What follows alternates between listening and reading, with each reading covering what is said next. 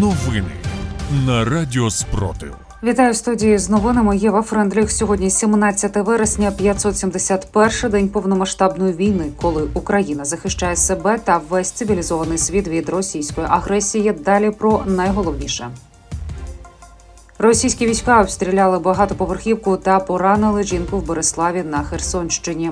Уряд продовжив терміни виплати компенсації за втрачений урожай внаслідок підриву РФ Каховської ГЕС. Нічні атаки по українській території, що відомо. Далі про ці та інші новини у випуску детальніше. Вночі російські війська вдарили по аграрному підприємству на Одещині. Пошкоджені зерносховища у Березівському районі та сільськогосподарські угіддя. Про це повідомили у силах оборони Півдня. Загалом в ніч проти 17 вересня РФ випустила по Україні 10 ракет і 6 шахедів. Сили ППО збили 6 ракет і 6 дронів. Повідомили в повітряних силах. Після опівночі армія РФ вдарила чотирма ракетами С-300 по цивільному підприємству у Харкові. Про це повідомив керівник ОВА Олег Синігубов. Травмованих немає. Кількість поранених внаслідок урядів РФ по Харкову зранку 16 вересня зросла до шести. Російські військові в день 16 вересня обстріляли Борислав на Херсонщині. Поцілили у багатоповерхівку. Поранена жінка. Про це в телеграм повідомила Херсонська ОВА. У стані середньої тяжкості її шпиталізували. Йдеться в повідомленні. Як повідомила в телеграм Херсонська обласна прокуратура, близько другої години дня російські військові атакували з авіації Береслав. Також пошкоджені близько 15 приватних будинків.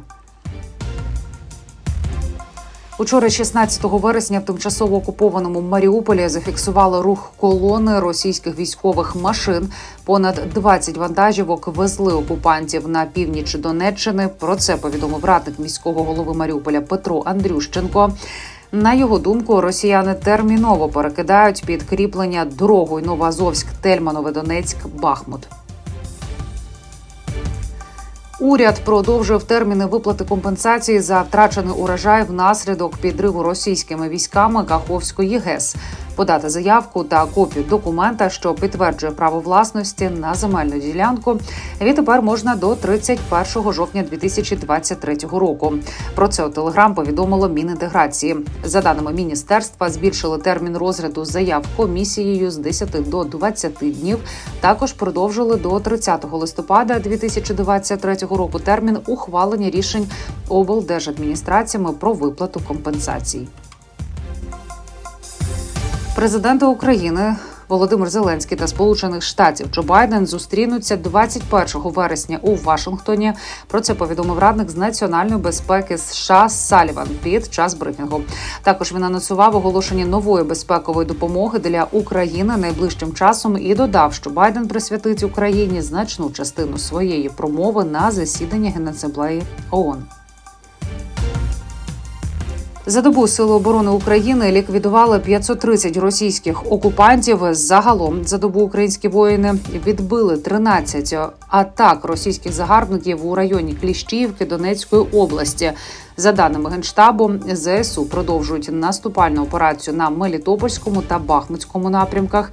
Відтіснили противника із займаних позицій у районі Кліщівки.